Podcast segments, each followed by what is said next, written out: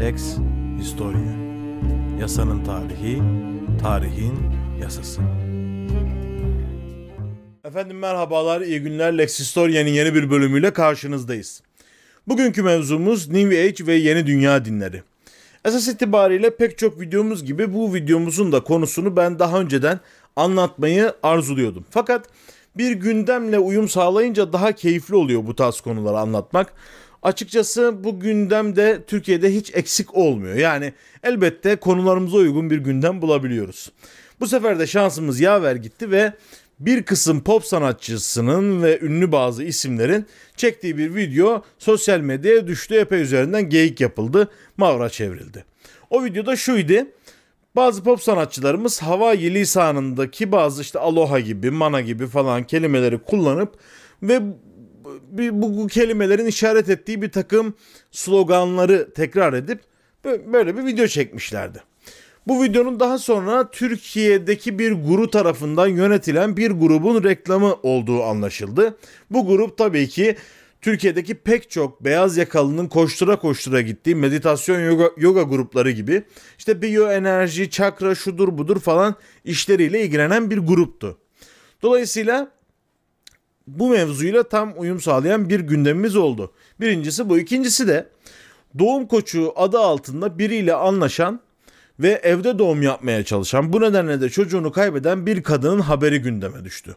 Tabii ki bu haberi ben en azından şahsen doğrulayamadım ama buna hiç şaşırmam. Özellikle okumuş yazmış olduğuna inandığımız kesim içerisinde böyle alternatif bazı grupların içerisine giren hatta böyle kalt diyebileceğimiz bazı grupların içerisine giren çok sayıda insan var. Dolayısıyla bu mevzuya ilişkinde birkaç kelam etmek istiyordum.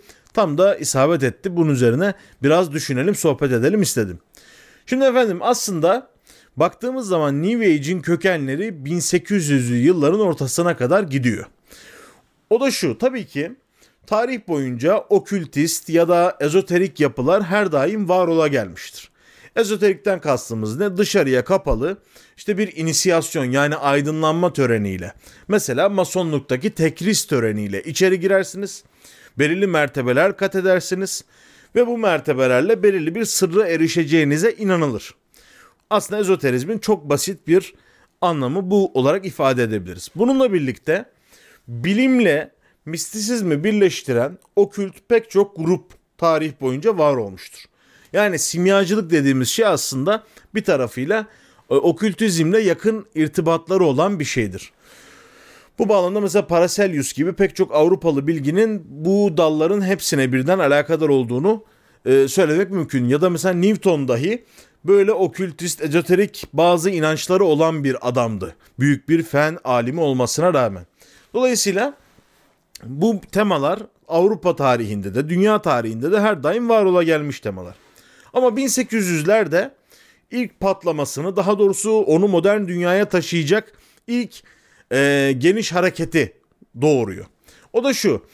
Elbette 1700'lerin ortalarında sonlarında masonluk önemli bir yol kat etmişti. Önemli bir şöhrete kavuşmuştu. Hatta Fransız devriminde çok önemli bir rol oynadığını söylemek mümkün. Ee, bir bakıma Fransız Fransız düşünürlerinin pek çoğunun mason olduğunu söyleyebiliriz ya da Fransız devrimi önderlerinin pek çoğunun masonlukla irtibatlı olduğunu söyleyebiliriz. Zaten daha sonra dünyanın pek çok yerinde görülen demokratikleşme hareketlerinin içerisinde de masonların her daim aktif bir rol oynadığını söylemek mümkün. Ama bizim meselemiz asıl masonlar değil.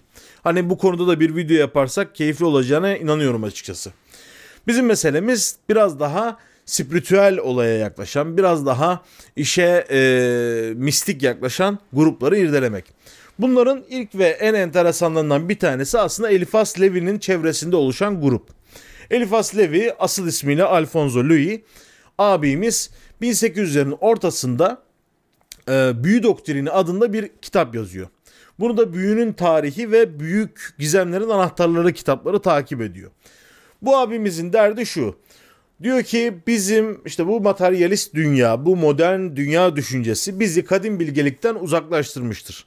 Kadim bilgeliğin temelinde büyü pratikleri yatmaktadır, şamanist pratikler yatmaktadır bir tarafıyla. Dolayısıyla bunların yeniden aydınlatılması gerekir. Bu abimizin Kabala üzerine falan epey çalışmaları var ve Avrupa'da büyük bir ilgi uyandırıyor. Şimdi bu abimizin ismi belki bilenlere yabancı gelmemiştir ama bizim hayatımızda nasıl bir tesir olduğunu söyleyeyim. Bugün pek çoklarının itibar ettiği tarot falı ve tarot falının üzerindeki bazı semboller bizzat Elifas Levi tarafından tasarlanıyor. Hatta ve hatta meşhur şeytan çizimi vardır ya böyle keçi kafalı eli böyle falan Baphomet çizimi. O çizim dahi Elifas Levi tarafından yapılmış bir çizim. Dolayısıyla popüler kültüre kadar taşınan önemli tesirleri olan bir adam Elif Aslevi. Ve onun tesiri Avrupa'da bu kadim bilgelik, kadim düşünce meselelerini gündeme getiriyor. Ondan sonra mesela yine önemli isimlerinden bir tanesi Madame Blavatsky.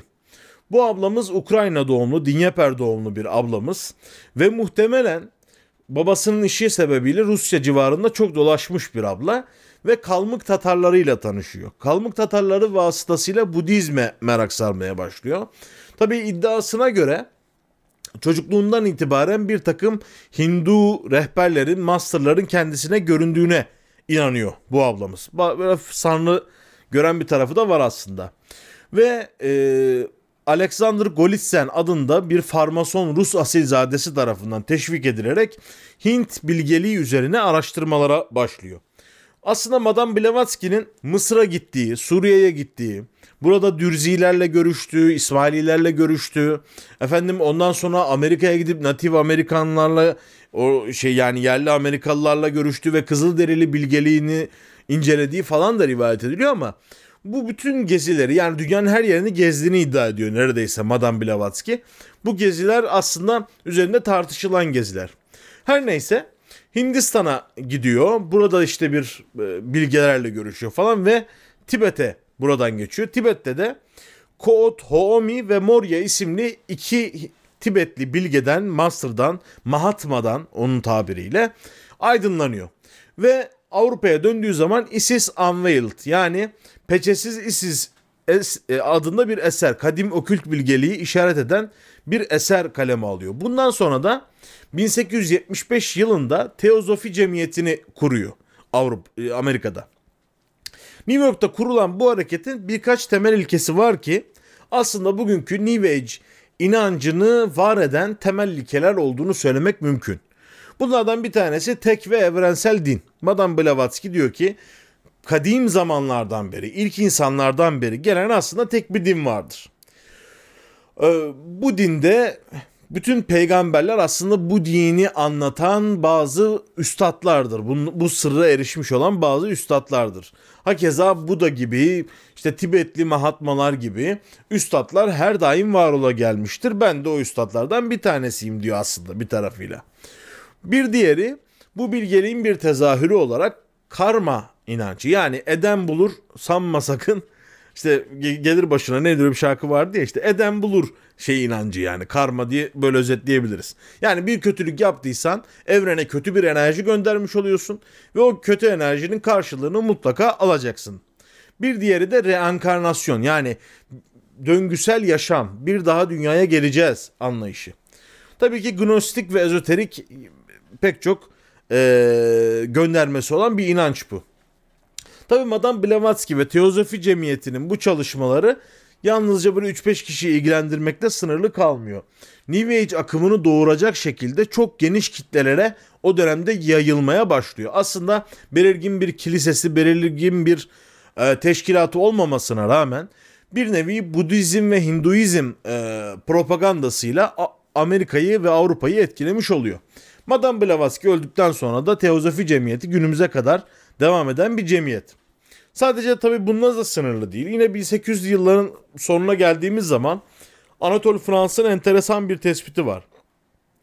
Diyor ki bu dönemde yazan insanları anlamak istiyorsanız ezoterik, gnostik, evrensel dine atıfta bulunan inançları anlamanız gerekir. Başka türlü bu insanları anlayamazsınız diyor. Hakikaten bu kadar yayılmış. Zaten İngiliz sömürgesiyle birlikte Hindu metinlerinin çevrilmesi Avrupa'da büyük bir yankı uyandırmış. Ve büyük bir ilgi uyandırmış. Mesela Schopenhauer aslında var olabilecek dinlerin en iyisi olarak tanımlıyor Budizmi ve Budizm üzerine ciddi araştırmalar yapmış biri. Hakeza Nietzsche kendisini aslında Avrupa'nın Budası olarak tanımlıyor ve Buda'nın ters ikizi ya da kötü ikizi olarak tanımlıyor kendisini. Yine biliyorsunuz onun e, Azzo Şiprak Zaratustra diye bir kitabı vardır. Böyle buyurdu Zerdüşt. E, orada da aslında magi e, figürünün temeli olan yani magic kelimesinin de kökeninde olan mecusiliğin ve zerdüşlüğün e, belirli atıflarda yer aldığını görüyoruz. Nietzsche'nin felsefesi içerisinde de. Dolayısıyla o dönemde çok önemli bilginleri bile etkilemiş Doğu felsefesi, Doğu düşüncesi. Yine bununla birlikte mesela şair Stefan Mallarmé gibi, Baudelaire gibi pek çok kişinin de bu düşüncelerden etkilendiğini görüyoruz. Hatta ve hatta dedim ya işte bir aydınlanma düşüncesine karşı çıkış, aydınlanmanın yetersiz olduğunu görme. Bunun daha uç noktası aslında Avrupa kültürüne tamamen karşı çıkış. Bir karşı kültür var etme düşüncesi de var bunun altında. Dolayısıyla Doğu mistisizminin bilhassa Hinduizmin, Budizmin seçilmesi tesadüf değil. Nitekim Stefan Mallarmé'ye göre şiir Homeros'tan sonra bitmiştir. Yani Greko-Roman kültürü de e, reddediyor e, Mallarmé. Bu bakımdan ona soruyorlar bir mülakatta. Peki madem öyle diyorsun işte Homeros'tan sonra bitmiştir. Ondan önce ne vardı? Vedalar vardı. Hindu metinlerinden bahsediyor. Vedalar vardı. Dolayısıyla e, Hinduizmin, Budizmin tesiri 1800'lerin sonunda Avrupa'yı kasıp kavuruyor diyebiliriz. Pek çok e, bilginin ilgilendiği ki zaten yüzyılın başında ve 17 18. E, yüzyılın sonlarındaki masonlukla birlikte ezoterizmin, okültizmin yükselişiyle tam tetabuk ediyor.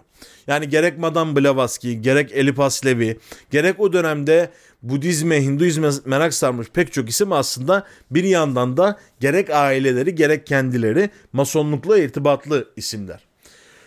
Tabi bununla birlikte teosofistlerin e, bir kolu daha enteresan bir netice veriyor.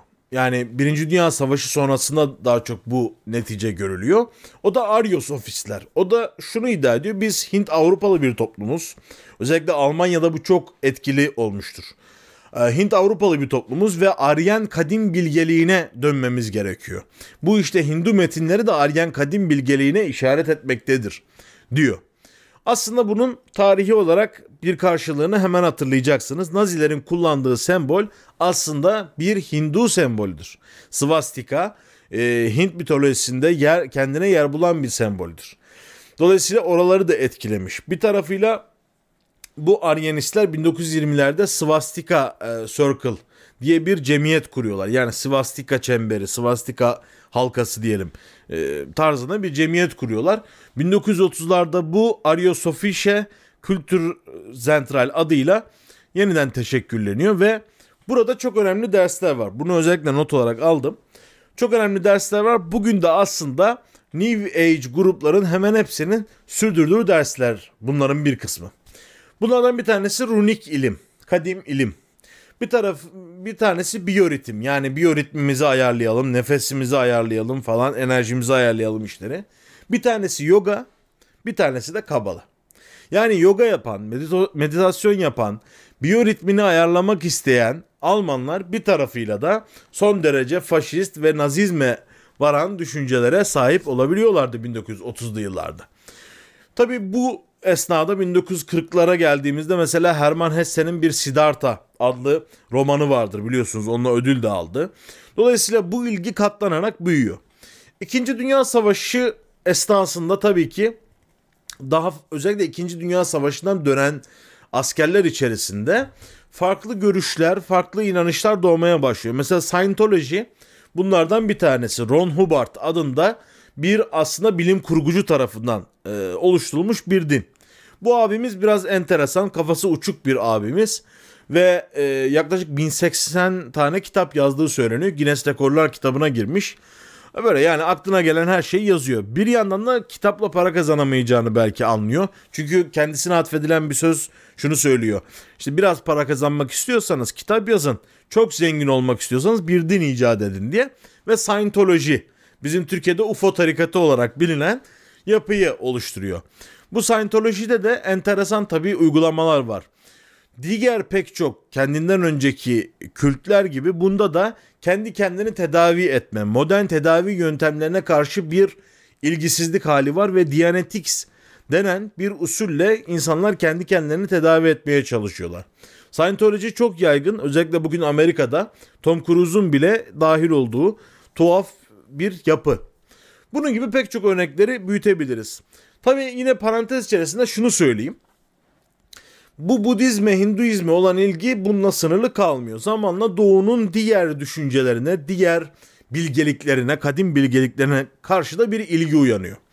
Bu ilgi ta Madame Blavatsky'lere kadar geri götürülebilir. Ancak mesela Gürciyev adında e, bir guru diyelim, bir üstad Sufilerin danslarından etkileniyor ve dünyanın pek çok yerine geziler, seyahatler düzenliyor. Ondan ayrı bir programda bahsetmeye e, aslında niyet ettim. Önemli bir isim ve hatta tırnak içinde söylüyorum müritleri arasında İstanbul'da çok büyük tesirleri bulunmuş. İngiliz işgali sırasında burada subaylık yapmış. John Godolphin Bennett gibi isimler de var.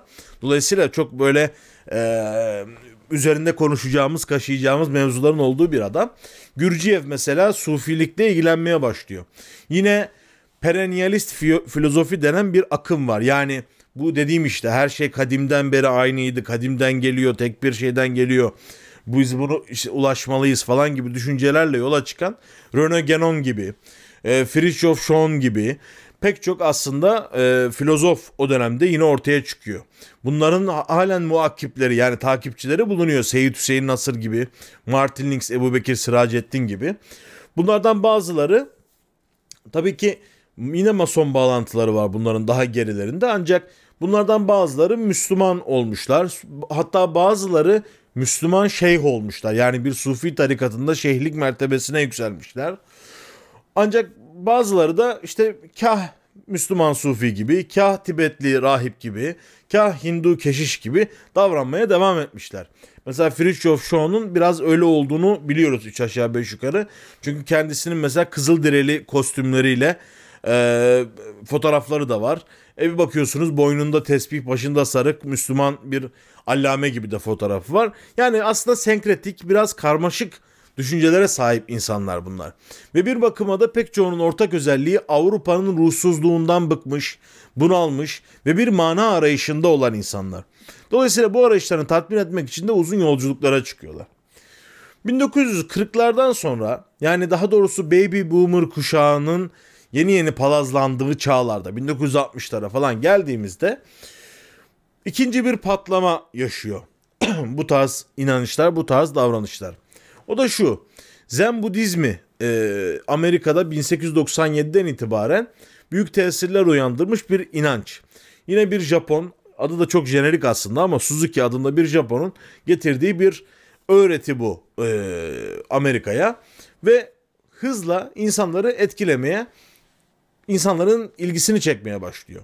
Ve beatnik kuşağı olarak bilinen, biraz underground edebiyatla ilgilenen Allen Ginsberg gibi, işte Keru, Kerouac gibi önemli isimleri önemli isimlerin ilgisini çekiyor bu Zen Budizmi. Ve bunun üzerine bir takım yazılar vesaireler yazmaya başlıyorlar. Çeviriler yapmaya başlıyorlar. Yine aynı dönemlerde hippie hareketi 68 kuşağına doğru geldiğimizde hippie hareketi de Budizm'den, Hinduizm'den çok etkilenmiş. Hatta ucuz uyuşturucu için ve Budist öğretiler için Nepal'e doğru uzun yolculuklar yapmışlar bunlar. Bu yolculukların bir istasyonu da İstanbul. Buraya uğruyorlar. Buradan Nepal'e doğru yola çıkıyorlar. O Woodstock şölenlerinde vesaire işte o barışçıl, e, savaştan uzak duran, bütün dünyanın birliğine inanan e, o çiçek çocukların aslında düşünsel arka planlarında biraz New Age dinine yakın bir telakki olduğunu söylemek mümkün. Zaten bu kuşak çok geçmeden bakıyorsunuz Amerika'daki pek çok e, kalt diye onların isimlendirdiği kültlerin ana mürit grubu oluyorlar. Osho'ya mesela bağlanıyorlar ya da işte Ramdas gibi isimler çıkartıyorlar kendi içer, içlerinden. Dolayısıyla böyle bir etki alanı yaratıyor e, bütün dünyada. 60'lardan sonra 70'lerde yine Osho gibi pek çok ismin işte yavaş yavaş palazlanmaya başladığını görüyoruz. Meditasyon grupları şunlar bunlar artmaya başlıyor. Gurular dünyada önemli bir yer kazanıyor ve bununla birlikte dünyada bir astroloji merakı, işte fal merakı vesaire bunlar artmaya başlıyor. Aslında buraya kadar yani 1970'lere 1980'lerin başlarına kadar bütün bu hareket bir karşı kültür hareketi olarak var olmuş bir hareket. Yani aslında Avrupa kültürüne, müesses nizama, müesses dine karşı bir düşünce yapısı olarak ortaya çıkmış bir yapı. Ama bu tarihten sonra müesses nizamın ve yerleşik kültürün bir parçası haline gelmeye başlıyor. Ona sızmaya başlıyor. Bu da nasıl oluyor? Aslında biraz marketing usulüyle oluyor. Yani bir guru sahibi olmak havalı hale geldiğinde, meditasyon yapmak, yoga yapmak havalı hale geldiğinde e, büyük bir alaka celbediyor ve insanlar özellikle de orta ve üst sınıftaki insanlar bunlara bir hobi olarak katılmaya başlıyorlar bu gruplara. Ancak şöyle bir uyum sağlanıyor. Yani aslına baktığınız zaman işte bu Hinduizm'deki, Budizm'deki veya e, Sufilikte de bir ölçüde belki de, böyle değerlendirilebilir. Dünyadan ele tek çekme, nefsi terbiye etme gibi bazı davranış kodları vardır ya. Bunlar aslında satış yapması ve e, ekonomik pazara çıkması zor düşünceler. Bunların bir şekilde pazar düşüncesiyle ve neoliberal düşünceyle uyuşur hale getirildiklerini görüyorsunuz. Yani şöyle söyleyeyim gitgide bir kişisel gelişim hareketi haline geliyor bu karşı kültürcü hareketler. Yani o kadar karşı kültürcü ki mesela bir örnek olarak söyleyeyim. Ee, Crowley'nin teleması gibi ya da işte e, Satan Church gibi işte şeytan kilisesi gibi bazı akımlar da artık iyice uç noktaya gidip e, insana zevk veren her şey iyidir. Hiçbir kural yoktur gibi düşüncelere kadar varan bir hareket aslında bu New Age hareketi. Ama bu tarihten sonra işte içinde bulunduğunuz durumu kabul edin. Kendinizle barışın, etrafınızla barışın, çevreyle barışın, huzuru bulun temalarının daha ön plana çıktığını görüyoruz.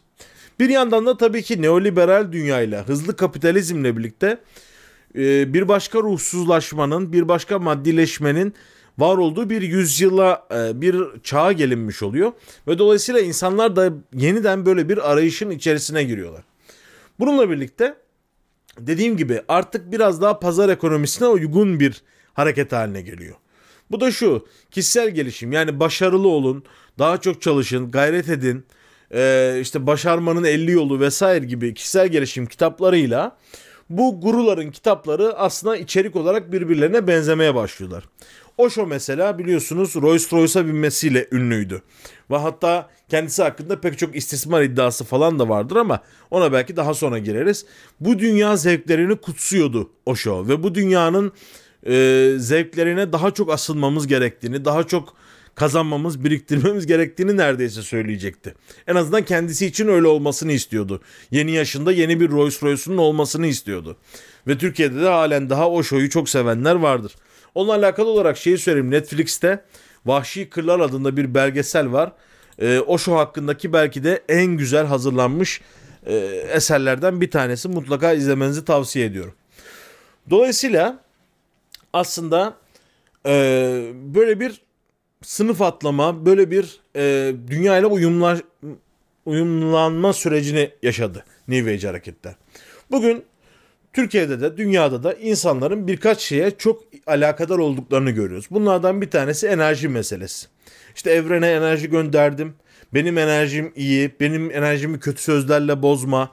İşte ben sana iyi enerji gönderiyorum falan gibi böyle. Artık günlük lisanda bile konuşma e, pratiklerimizin içerisine girmiş bir anlayış. Yani biyoenerji. İkincisi kendi kendinin doktor olmak. Yani müesses tıbba pek güvenmemek. Onun yerine alternatif seçenekleri seçmek. İşte bu doğum koçu örneğinde olduğu gibi. Yine bununla birlikte kendi içine dönmek, meditasyon, yoga gibi pratikler. Yani bakıyorsunuz işte kadim bilgelik vesaire denip duruyor. Oysa herkesin kendi kültürü içerisinde bir takım kadim bilgileri var. Bunların bir kısmı işe yarıyor, bir kısmı işe yaramıyor. Ama e, meditasyon olarak illaki düşüneceksek İslam dünyasında da pek çok meditatif yöntem var değil mi? Rabıta gibi, tefekkür gibi pek çok yöntem var. Ama bunları tercih etmek çok şık ve modern durmadığı için onun yerine meditasyon ya da yoga yapmak daha avantajlı ve daha aslında pazarlanabilir, satılabilir bir usul olduğu için hoşa gidiyor. İşte meditasyon grupları kuruluyor, yoga grupları kuruluyor. Bunlardan bazıları e, belirli gurulara bağlanıyorlar. İşte bu e, örnekte olduğu gibi arkadaşların Havaili guruya bağlanması gibi. Ve bununla birlikte dediğim gibi alternatif tıp metotları hızla artıyor. Akupunktur gibi işte belirli otların kaynatılması, şifacılık, şamanlık gibi vesaire. Yine bütün bunlarla birlikte aslında evrensel bir dünya dini. Yani bir tarafıyla evet monoteistik bir enerji var, bir güç var hissediyorum ama o gücün ne olduğunu bilemem gibi bir aslında ortak inanç biçimine belki de masonlukta ifade edildiği gibi evrenin ulu mimarına, yüce mimarına inanmaya doğru giden enteresan bir düşünce biçimi. Bu da özellikle bizim beyaz yakalılar arasında tutulduğu gibi enteresandır. Ee, İslami camia olarak tarif edilen camia içerisinde bile bunun versiyonlarının var olduğunu biliyoruz. O camiada da biraz daha sufiliğin içerisinden alınan, tasavvufun içerisinden alınan ögeler kullanılıyor. İşte vav gibi sevmek, elif gibi falan etmek, şunu yapmak, bunu yapmak gibi sloganlar üzerinden bilhassa da böyle tasavvufi metotlar işte sema programı deniyor mesela. Yani bir sema ayini olmaktan çıkmış. Yani kadim manasıyla kadim bilgelik denip duruyor ya. Kadim manasıyla sema ayini olmaktan çıkmış. İşte e, hafta sonunda 3000 liraya satılabilecek bir program halinde sema programı, sema meditasyonu, sema çalışması olarak pazarlanıyor artık. İşte bunun gibi çok fazla örnek var. Yani şu an aklıma belki onlarca örnek geliyor ama hepsini birden bu programda boca etmek pek makul olmayacak. Ama şunu söylemem lazım. Özellikle e, Amerikan yerlilerinin söylediği çok hoş bir şey var. Bu yerli şamanların söylediği. Bu beyaz şamanlar diyor. Yani artık bunu bir pazarlama haline getiren, guruluk haline getiren e, insanlar için bunlar plastik şamanlardı diyor. Bunların yaptıkları işlerde pek bir hikmet göremiyoruz. Oysa bizim gerçekten organik bir bağımız olduğu için o kadim bilgelik her neyse ondan bir fayda üretebiliyoruz ama bunlar üretemez gibi iddiaları var. Ben bunun büyük ölçüde doğru olduğunu da düşünüyorum bir tarafıyla. Şu bakımdan düşünüyorum. Çünkü kadim bir bilgelik var ise şayet yani kadimden beri taşınan bir bilgelik var ise bunu o kadimle doğrudan bağlantıları olan insanların yaşadıkları doğallıkta ve e, normallikte bulmak gerekir. Ancak işte siz bunu bir paket program haline getirdiğinizde biraz işte yogilikten, biraz işte Budizm'den, biraz Sufilikten, biraz Zerdüştilikten alalım, hepsini karıştıralım bir e, çorba halinde bunu beyaz yakalılara satalım mantığıyla hareket ettiğiniz zaman esas itibariyle insanları kandırmış oluyorsunuz. Ve bir yandan da dünyanın gerçeklerine, hayatın gerçeklerine insanların gözlerini kapamış oluyorsunuz. Bir yandan siz büyük sırlara erdireceğinizi, büyük hakikatlere ulaştıracağınızı vaat ediyorsunuz insanlara. Ama bir yandan da gözleri önündeki gerçeği, hakikati görmelerine mani, mani oluyorsunuz. Dolayısıyla böyle enteresan bir fenomen New Age ve dediğimiz gibi işte ta 1800'lere kadar götürebiliriz kökenlerini. Bugün de yolculuğuna devam ediyor. Bundan sonraki programlarda da geri geldikçe zaman zaman bu New Age hareketlerin soy ağacını çıkarmaya ve bunların enteresan hikayelerini anlatmaya devam etmeyi düşünüyorum. Şimdilik bu kadar yeter diye düşünüyorum. Beni dinlediğiniz için teşekkür ederim. Kanala abone olmayı, videoları beğenmeyi, paylaşmayı, yorumlarınızı, güzel enerjilerinizi göndermeyi unutmayınız. Hakla kalın, sağlıcakla kalın, hukukla kalın. Hoşça kalın efendim. Lex Historia Yasanın tarihi, tarihin yasası.